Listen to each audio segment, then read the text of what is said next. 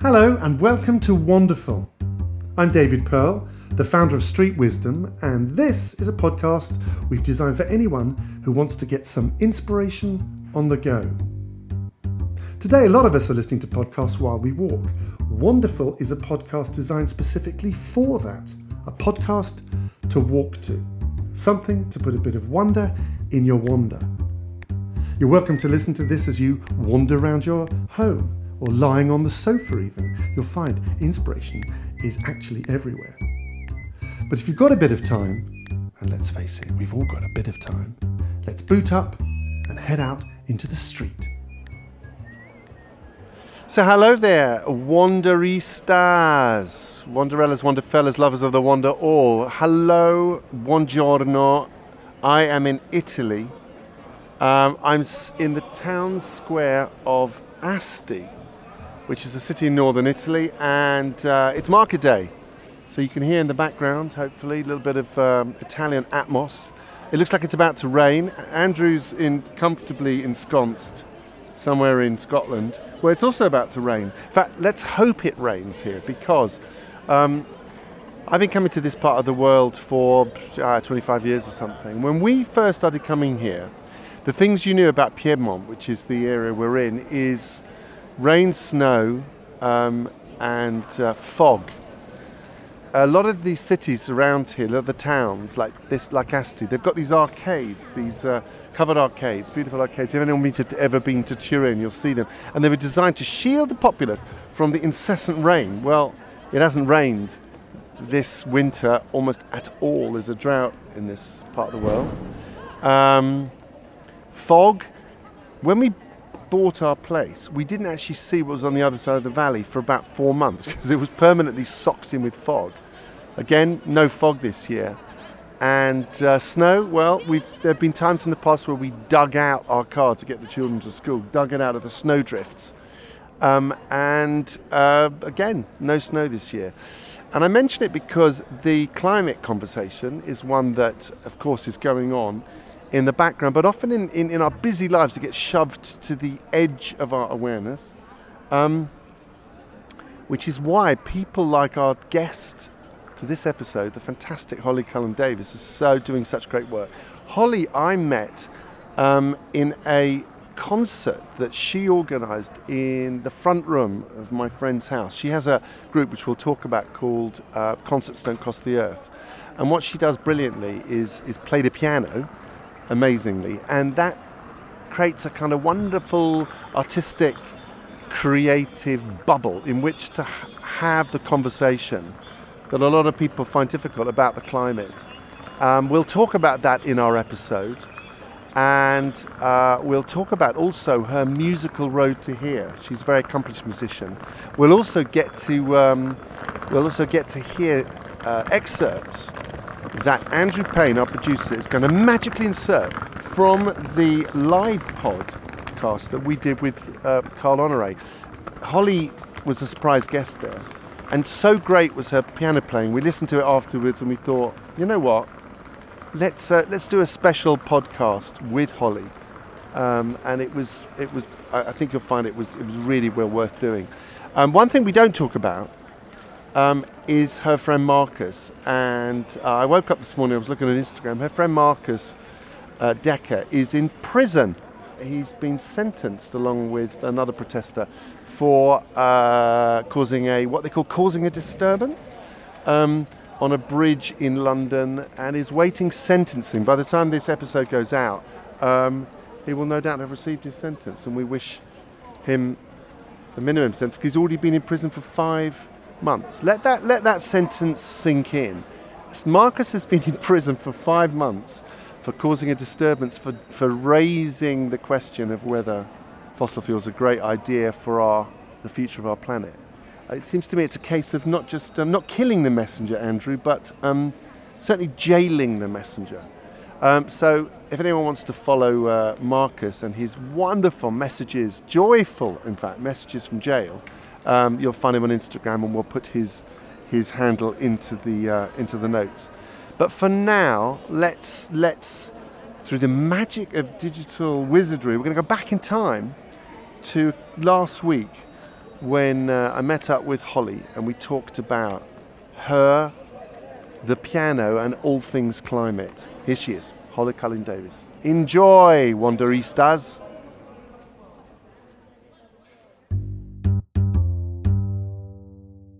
Tell us a bit about the inspiration for uh, concerts don't cost the earth. Uh, and tell us a yeah, we'll talk more about it. But but where did that idea come from? Good question. I can't remember exactly when I had the idea. Um, yeah. I have ideas every day, and I have to, um, you know, sort of rein myself in as to which ones I actually go ahead and do something with. Um, but I guess the idea came from the fact that I'd been doing a lot of concerts for the last well, 15 years. Um, lots of concert series, lots of ideas, some things that are still going, some things that sort of petered out. But um, I've always loved the intimate concert. I've known that for a really long time. I I love acoustic music. I like to go and see acoustic music, and ideally where I can, where I'm right up close with the musicians and you can hear the workings of the instrument. And so nearly all the concert series I've done have been in fairly intimate spaces. Um, but working with venues is, is complicated and difficult and expensive. And so the idea of doing it in people's living rooms I think came from just you know having done concerts in living rooms and been to concerts in living rooms.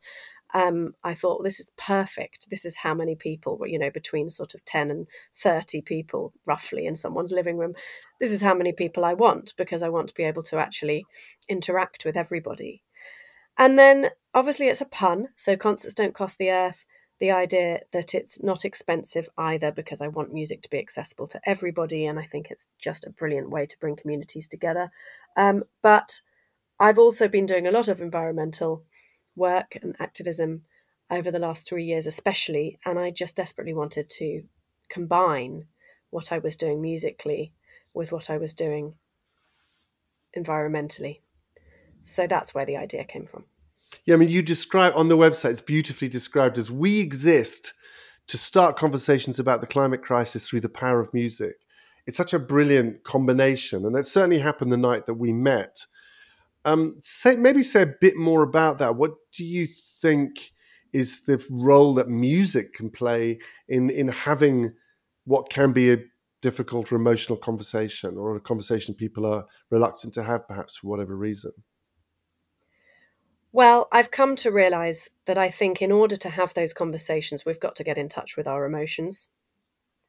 Because if we can't feel, we can't have those conversations. We just want to shut out the feelings and, uh, you know, not accept that we've got a problem. So we know that music evokes emotion and allows people to explore that. And that's always the experience I've had doing concerts is, you know, people lighting up and feeling something. And in all the work that I've been doing, trying to talk to people about what we do about the climate crisis, um, I've realized that, yeah, the, the emotions got to come first. So I thought, well, if I can combine these two things, maybe we'll get somewhere. And we are. It's it just feels like so far the most successful thing that I've done to allow people to face the climate crisis and talk about it. And I think that's what, you know, that's what needs to happen is that people need to face it and then think about what they can do about it.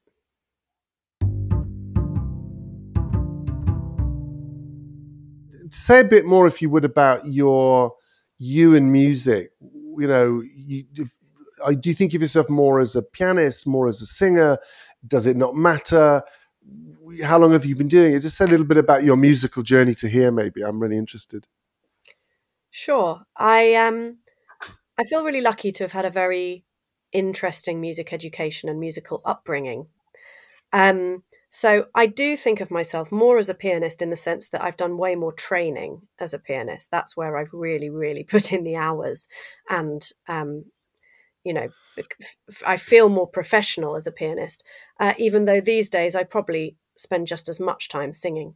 Um, my mum was a musician. Um, when I was growing up, she was well, she was in theatre initially, so she um, she she sings very beautifully. She uh, plays various instruments, violin being her first. And when I was growing up, she was writing all the music for theatre companies, and um, I was going to those shows. And a lot of that music was influenced by music from other parts of the world because all the shows were set in different countries. And so she was an ethnomusicologist and she did lots of um, research finding out about that. So I heard such a vast array of music growing up. Uh, my dad wasn't a musician, he's an artist, but he used to sing me to sleep at bedtime. And so I also got sort of the entire 60s and 70s pop catalogue um, growing up. So there was that. And then I was having piano lessons studying the Suzuki method, which was very classical, um, with a brilliant Polish teacher called Kasia Borowiak.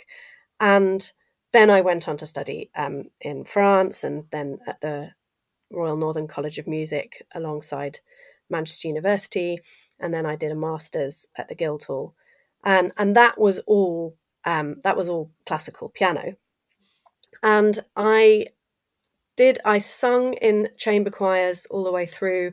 I actually got a choral scholarship to Cambridge, which and then I didn't get in, didn't get onto the course, so I didn't go. Um, but that was my that was my music, my singing um, experience at that point. And then after, um, well, it was when my son was born ten years ago. Um, I formed a trio with my mum and my sister, singing folk songs really. So using my choral training, but in quite a different way, um, different way of singing. And we're called Davies and Daughters, and we've been doing gigs um, as a three-part harmony trio since then. So yeah, that's quite a lot, isn't it? I'm trying to think if I've left things out, but that's kind of that's been my training and all the different experiences I've had. And it's, no, it's, it's it's beautiful, and it you know it sounds like music's in every part of your life. It, it wasn't something you chose. Maybe it chose you somehow. But when you were a young pianist at the Guildhall, etc., was the dream to be a concert pianist? I mean, very often musicians have a kind of uh, you know uh, an imagined an, an strong intention. What, what what was if we'd met Holly at the Guildhall, which is a those of you who don't know is a is is an eminent music college in London. Would you have been thinking about being a concert pianist or something else? Do you think? I think the dream was there, but I never actually wanted it enough. Not the traditional form, you know, when that when we say concert pianist, not the um, the career that others were were fighting for, We're really going for. Um, I do call myself a concert pianist because I do concerts on the piano, um, and you know there is there is a small part of me that still would really, really like to play Rachmaninoff's Second Piano Concerto with a top orchestra. Yeah, that would be amazing, and maybe I should just learn it in case the opportunity ever arises. um, I was play it with my kids' school orchestra or something.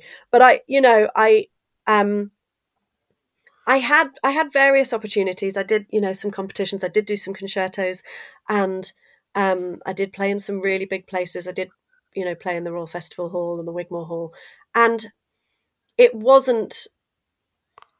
I, I didn't want that enough. I think to really, really um, fight for against all the other, you know, wonderful pianists out there that also want that. I realised quite early on oh, as I said earlier, that I really liked intimate spaces. I was really most comfortable playing to, you know, sort of 30 people. And I right. also I also didn't want to play all the repertoire that concert pianists are expected to play. You know, I, I didn't want to work my way through all the Beethoven sonatas and all the Chopin etudes and um, all the Schumann piano music. There was a lot that I didn't really didn't feel inspired to play. Um, and also i didn't really want to preach to the converted i didn't you know feel inspired to play to the audiences that were going to be comparing me you know to all the other classical pianists out there what i really got a kick out of was introducing classical music to mm. people mm. that mm. didn't usually hear it and putting it in mm. spaces where you didn't usually hear it so i did a lot of gigs quite early on where i was sort of the classical act in um, a sort of cabaret of other acts, and I, it it kind of blew people away, and it blew me away as well to be able to you know play a piece of Debussy or a piece of Bach, and those were my generally my favourites. Um, you know, alongside a singer songwriter and a performance artist and um, someone with a loop pedal, you know, and people doing other things. And suddenly it just fitted in. And people said, wow, what was that piece of music? And it didn't matter whether it was classical or not, it was a piece of music that was brilliant in that context. And that is what inspired me to start something called Live Junction, which I ran for five years. Um, and we did a lot of a lot of different venues. Um, and I brought together it was it was all musicians, um, but all musicians from different backgrounds and we had jazz musicians and folk musicians and musicians from other parts of the world. And we created these really interesting eclectic mixes um, inspired by radio 3's late junction. And that was musically one of the most exciting things i've ever done and so much more enriching for, for me than playing a solo classical piano recital at the wigmore hall uh, I, I must say, I love that about you, watching you in action, that you're not bounded by kind of traditional categories. And you seem to be you know you are you are really a musician across the board. It actually it's, it's a good segue because what i'd love to do now is with the magic of andrew's editing scissors and glue we can hopefully go back a few weeks to uh, the podcast we were actually doing with with uh, Carl Honore, where you were one of our your special guest, and your performance is so great that we then decided, you know what, Holly, we need to do a podcast with you specifically. But you started not with a, a classical piece; you started with a piece, I think, a Chick Corea piece. Um, could you just uh, maybe we could listen to that now? But before we do, tell us a bit about it, about that piece. Well, I went on a course when I was 18, um, which was it was a, a, serious classical piano course in Manchester, but um, there was a jazz teacher there, and I was so nervous about playing jazz. I uh, I had been listening to it all through my teens, absolutely loving it, wishing I was a jazz pianist, but just finding it really difficult to break in to it and and have the nerve, you know, to ask musicians to play with me and just make lots of mistakes. Um, anyway, this teacher introduced me to Chick Corea's 20 children's songs. And he said, This is a great way in because it is written down, but then you can improvise on it. Um, and I have to admit, I mean, I do improvise uh, at home sometimes, but I don't improvise on stage. I still haven't quite got over that block. Um, you know, I think you just have to do it a lot. I mean, you know that. you just have to keep doing it and keep fucking up and be, be prepared to. Um, but but I love these children's songs and they are sort of, you know, a little bit of crossing the boundary between classical and jazz, even though I don't improvise on them live. And people love them and they've been really, really nice to teach to students as well. Um, and this one in particular, number six, I think it's probably the hardest in the set. And there are some great recordings out there of people doing all sorts of interesting things with it. But it's become a little bit of sort of one of my one of my core repertoire that that people want to hear me play.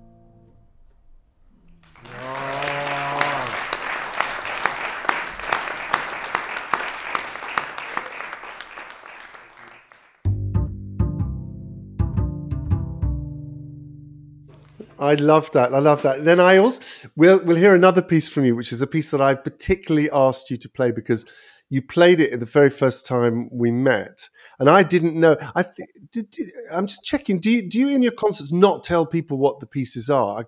There's something lovely, refresh, like there's surprise uh, in how you do it. I can't remember. Do do you give people the titles or not before you play? I can't remember. I often don't.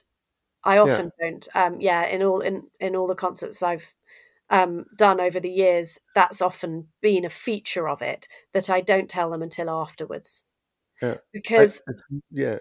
well, I, I mean, I, I hate people looking at a program during the concert. I think that's a shame for yeah. them to be mm. sidetracked. I, am I'm, I'm hoping that I'm compelling enough as a pianist uh, that people are just listening. Um, but also, as you say, I think there's an element of surprise if they don't know what's coming. Also, I think for a lot of people, a, a title doesn't mean anything. You know, if they don't know the piece already and they and the title isn't very interesting, sonata, you know, what does that mean? So, what's the point? You know, the, the reason I give them it afterwards is so that if they liked something, they can go and look it up. Um, I think that's really important. And obviously, I want to credit the composers. Um, but I think the element of surprise and also the juxtaposition of unusual things, because I do tend to program quite strange juxtapositions of pieces. I don't necessarily play, you know, every movement of something, or uh, certainly don't play things in chronological order very often. Um, I like to put unusual segues into my programs. And I want people to feel those mm. segues. I want them to feel the breath, the moment between the pieces, and not know what's coming next.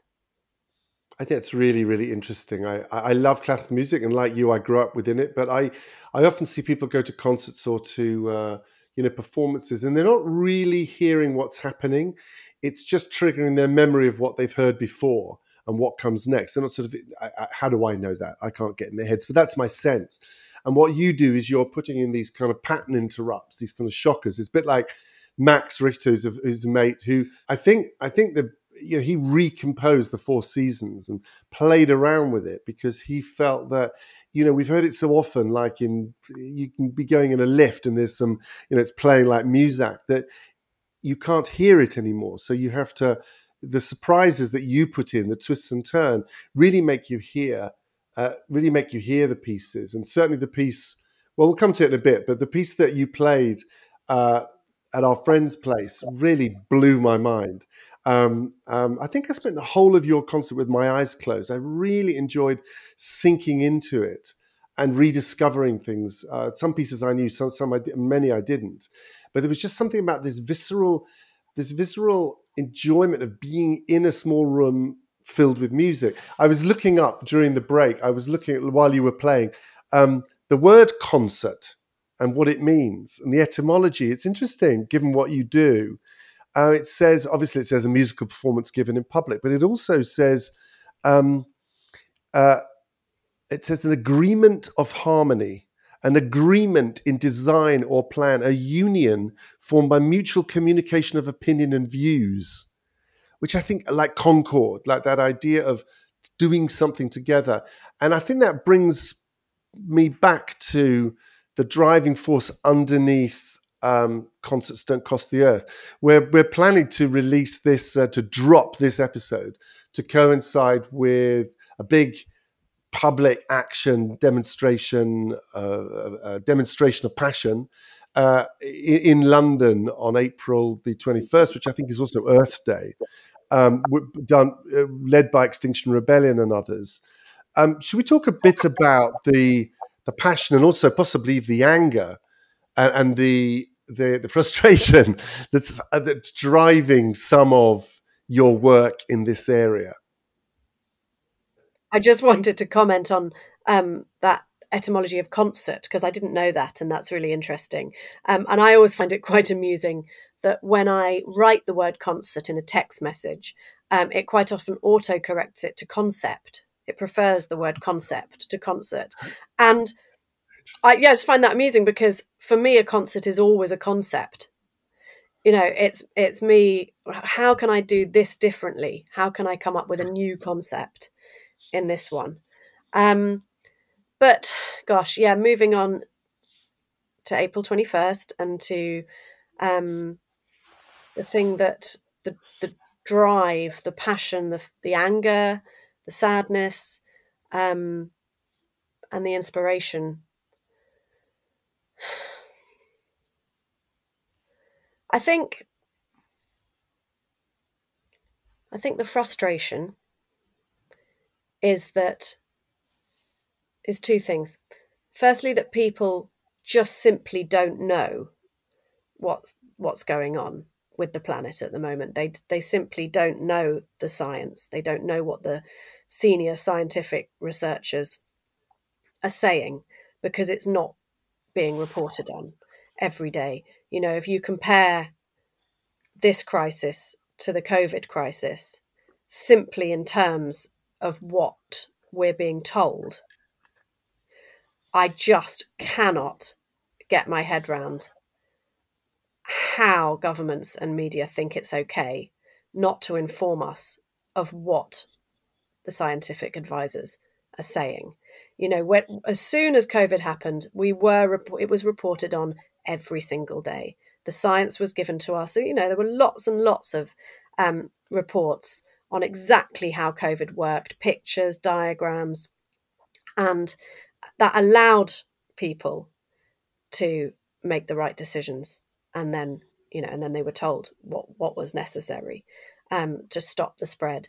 And although some countries acted faster than others in the end you know people acted. And i think what was really inspiring is for me i, I just realized that people did care about each other at that point that was very obvious you know yes people cared about themselves as well and they were you know no, no one wanted to to catch it themselves but I, I really saw extraordinary communities coming together and people acting to save lives around them and to help others. I mean, it was just inspiring. And I remember thinking at the time, I mean, really very early on in it, I, it was so obvious to me. I thought, this is a dress rehearsal. This is planet Earth, this is Gaia giving us a dress rehearsal. A really nasty one. It was awful, you know, a lot of people died. But that was the dress rehearsal for the climate crisis from which a lot of people have already died and are dying as we speak, mostly in the global south and in countries where they're more vulnerable to the heat and the, the drought and the famine. Um, but we do know that. We know that that's happening, and we know that it's because fossil fuels are fueling it. You know, that us burning fossil fuels is what's causing it, and that you know, the scientists they're, they're unanimous now. They're saying that every you know percentage of a degree is absolutely critical, and that going over 1.5, certainly going over two, could have absolutely catastrophic runaway effects that could actually could be the end of all life on earth of course they don't know for sure but i mean when we do risk assessments in other parts of life, in, in medicine, in building bridges, in you know flying aeroplanes, we don't take risks. If the scientists are saying actually this could be a disaster, we don't build that bridge, do we? We don't fly that aeroplane. We don't administer that drug. And the risk is here is like absolutely huge. And the answer is that we have to s- stop using fossil fuels. Not overnight, of course not, because that would also be catastrophic. But, you know, the advice is that we've got to phase them out completely by 2030. And we're not. We know carbon emissions are still rising. We're just making a load, there's just a load of promises. So that, you know, that essentially is what fuels my need to act. Um, and I'm really fed up of signing petitions and going on marches um, and voting for the Green Party because I've been doing that all my life. Um, and my life, the last 40 years, is basically spans the time that we've known about climate change. So if it hasn't worked in my lifetime, you know, now's the time to act. So that's where I've got to. And when you, I hear you, and it's I feel you, I've and I feel all sorts of frustrations. It's just maddening how we are sleepwalking into this uh, into this you know dark, difficult, difficult uh, place. Um, and I wonder the yearning to make an impact and take action. I wonder when you're working with something quite, one way, quite gentle like music. I mean, that's perhaps not doing music a service, but it's not a protest. Um, it's it, it's a more uh, harmonious, let's say, um, activity for small people. Do you sometimes feel like you actually want to fill Wembley Stadium and, and have a larger impact, or do you do you have that kind of uh, it's a bit of a cliche, but this you know the starfish attitude, which is you know we do this person by person, and small is small and profound is is just as important as large and superficial. My answer is that I think we need both. I I think some people would fill Wembley Stadium and have everybody listening to them really effectively, and that would be great. I don't think that's my calling. I think we have to do what we're best at. I think we have to do something. I think everybody should be doing something. And so I, I say to people, you know, if you if you're worried about it and you feel powerless, find what you're best at and do that. And that might be speaking to a, a room full of people. It might be leading the way by doing something brilliant that's you're not telling people what to do you're just being the change you want to see and you know that obviously has an enormous effect. Um you know so changing your life might might actually be your contribution. Um but i think i've tried a lot of different things you know i've been arrested i've climbed on an oil tanker um dropped banners and um, I've talked to a lot of people, and in the end, you, yeah, you've got to just land with what you feel is being most effective and what is something that you can continue to do without burning out, because it was all very well climbing on that oil tanker; it will have had an effect, but I couldn't keep doing it for all kinds of reasons. You know, I have children. I it was it was very stressful. Uh, I had days and days in court um, and ended up with fines. So you can only kind of do something like that once, really. And this is something I can keep doing. Mm. And this is something that pe- more people can keep coming to. You know, we have different audiences every time for Concerts Don't Cost mm. the Earth.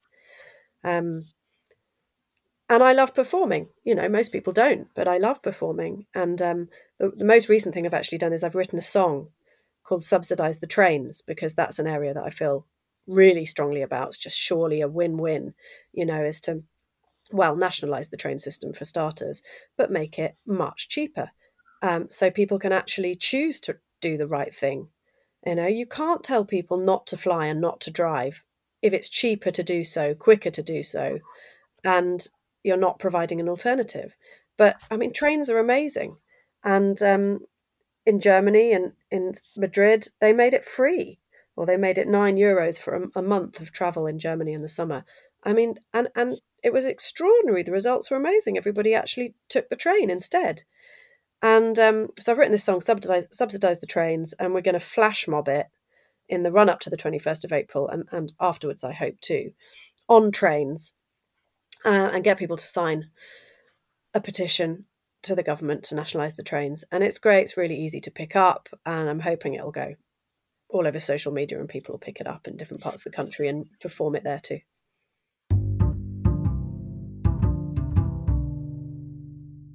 For now, I just think it's a perfect moment to go back to the concert and to hear the second piece, which I, I whispered in your ear, I'd love you to play. And I think, apart from it just being incredibly exciting. It seems to me it's got some of that. Uh, I don't know. It's not for me to say, although perhaps it is because I'm the listener. You know, I feel it. It it it it it it shows some of your power, some of that frustration, some of your unstoppability, maybe, and and also the sheer joy of making, you know, making a noise. I, I love the I love this piece. What's it called? um, it's called Danza del Gaucho Matrero. Um, and I don't speak Spanish. Uh, it's, it's, by the Argentinian composer Ginastera, um, but it's the the dance of the outlawed cowboy, and it's the third dance in a set of danzas argentinas um, by Alberto Ginastera, and the first time I heard it, I just had to learn it. I heard Martha Argerich playing the whole set, and I don't always feel that immediately when I hear a piece, but that you know one, I just said I'm going to play that one day, um, and I've loved, I've loved learning it. I've loved playing it. I've played it a lot. Uh, it's really exciting, and thank you for yes your analogy of of how it represents me. I think that's great. Take it away, Holly.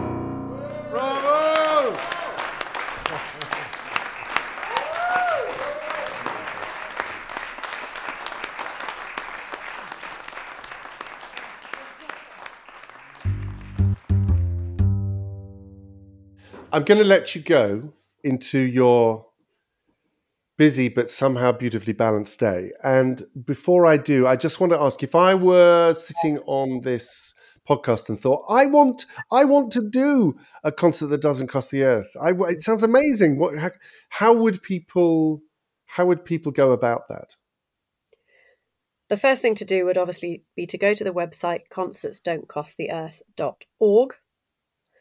There are three options on there, really. You can sign up to come to concerts, easy peasy. You can sign up to become a patron, which means that you help finance the whole project.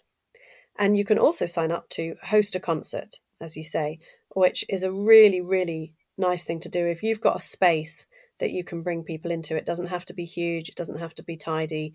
Um, but if you're happy to bring people into your space and you can invite your local community to a concert, I or some of the other musicians that I work with can come and do, do a concert in your home. And then what happens is you choose where you want the proceeds of the evening to go. So you invite guests to pay what they can um, or what you think they can for the night. And then you offer two environmental projects. They have to be environmentally related, um, where you would be comfortable for the money to go that evening. And you invite the audience to talk about that in the interval, have a discussion, and choose and vote at the end of the evening after they've listened to some lovely music. Um, they might have had a bit of wine or some food that you provide and it opens up the discussion. And we've just had so many interesting projects that hosts have come up with um, during this series, uh, which means I've learned about, you know, Black Mountain College in Wales, which is a new university which is teaching about sustainability, um, which I hadn't heard of before this, and um, Client Earth and Word Forest, and these are all organisations or charities that I hadn't heard of before, small you know, smaller than Greenpeace and Friends of the Earth and Extinction Rebellion. And it just encourages people to learn something new and then have a discussion. And, and maybe they'll go off and support that afterwards as well.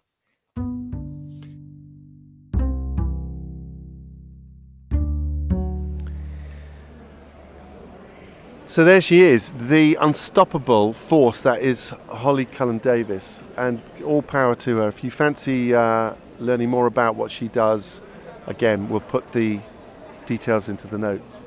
Um, as you know, as a, as a, if you are a if you're a regular listener, we end uh, our podcast. We we add a little section where you can uh, have a little exercise and take some of the ideas from our guest and put them into walking practice. Put them on their feet. See what I did there, Andrew? Little pun. Um, but actually, it's it's. Uh, it, it's not so much an idea of hers that I wanted to share with you, but something that I, I was listening. You remember Marcus? I mentioned Marcus Decker at the beginning, um, and he just he was just does these wonderful, even-tempered, joyful uh, messages from prison. He was talking about the fact that in the exercise space. Um, there's a lot of litter, which he found surprising because um, you know, it's where prisoners spend it's precious time, and yet they drop litter. So he's been picking up litter with his uh, his his colleague and co-defendant um, uh, Morgan. Uh, and so I thought uh, it links actually to what I notice here. There's very little litter at the moment around, particularly in, in the countryside. It's because the, the, the, practice of plogging has taken over in Italy. And plogging is uh, jogging and picking up plastic as you go. Something that Andrew Payne tells me he does. It's something that I do a little bit of, but I'm going to do more of. So um, rather than pausing the podcast, uh, we'll just take that way as an idea. Uh, as you're walking, pick up two, three bits of plastic. Otherwise, it'll be there for 10,000 years. Um, and just one final thought. Uh, this episode is timed to go out at the same time as a big uh, climate demonstration in London, uh, and uh, let's hope it let's hope it has the desired effect. Uh, some of the powers that be don't seem to like disruption. In fact, that's apparently what um, uh, Marcus and Morgan were, were have been criminalised for. All I would say is that two things, very obvious things. One is uh, protest is designed to create disruption. Otherwise, people don't thinking doesn't get disrupted and nothing changes. And the second thing is as disrupting as it might have been to slow the traffic for a few hours in London, I would suggest it would be a lot more disruptive to be trying to get to work wading through seawater, which is liable to be the, what happens unless we do something about unrestricted uh, fossil fuel exploitation. I don't know why I'm. I'm sure a lot of you are not. I don't know why I'm getting exercised here in the town square, but it does seem to me insane to be doing what they're doing. Um, on that note, I will just say the path of the future is certainly not going to be a straight one. So the more we can learn to wander and find joy in the wiggle, the better. So that starts now and uh, continues with the next episode of Wanderful, which will be coming your way hopefully very soon. Until then, have a wonderful time. What I meant by that was wanderful time. Shall I do that again, Andrew? No, Andrew says I don't have to do it. Phew. Okay, so goodbye. Andrew, I can't. I haven't got any sound. What are you mouthing to me? Is it tell them about the new website wanderfulpodcast.com? No, they're not going to be interested in that. Don't be silly.